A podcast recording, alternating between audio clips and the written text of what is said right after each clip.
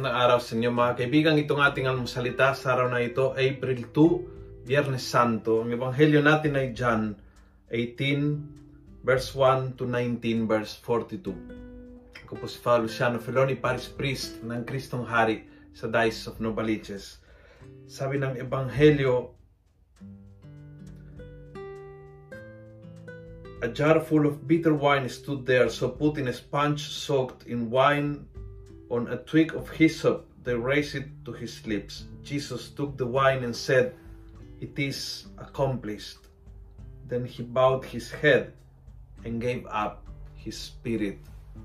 Sa Ebanghelyo ni Juan, ang, ang moment ng kamatayan ni Jesus, ang tawag dito ay accomplishment. And that's very powerful. Dahil kay Juan, ang krus ay misyon, hindi parusa.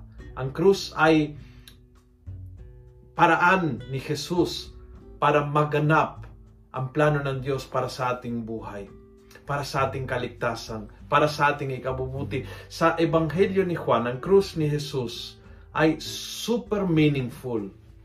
It's not a waste of time, a waste of life, a waste of nothing. Hindi po aksidente, hindi po ito inimpos sa Panginoong Jesus. Hindi po ito malas. Hindi po ito tsamba. Hindi po ito... It's the greatest mission and mission accomplished. Sana ho, sana humarap tayo sa ating krus na laging painful, na laging hirap, na laging talagang uh, difficult in our life.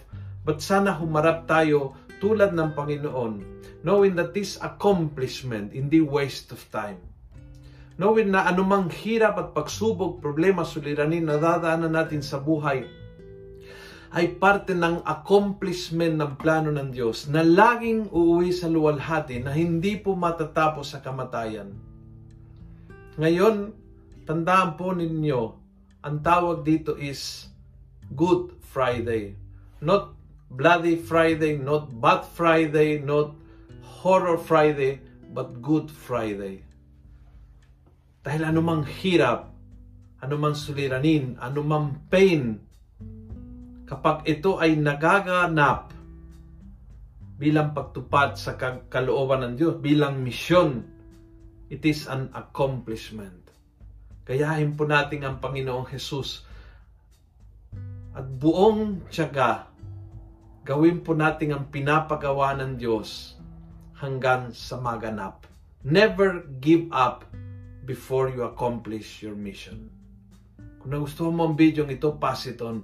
Punuin natin ang good news ang social media. Gawin natin viral araw-araw ang salita ng Diyos. God bless.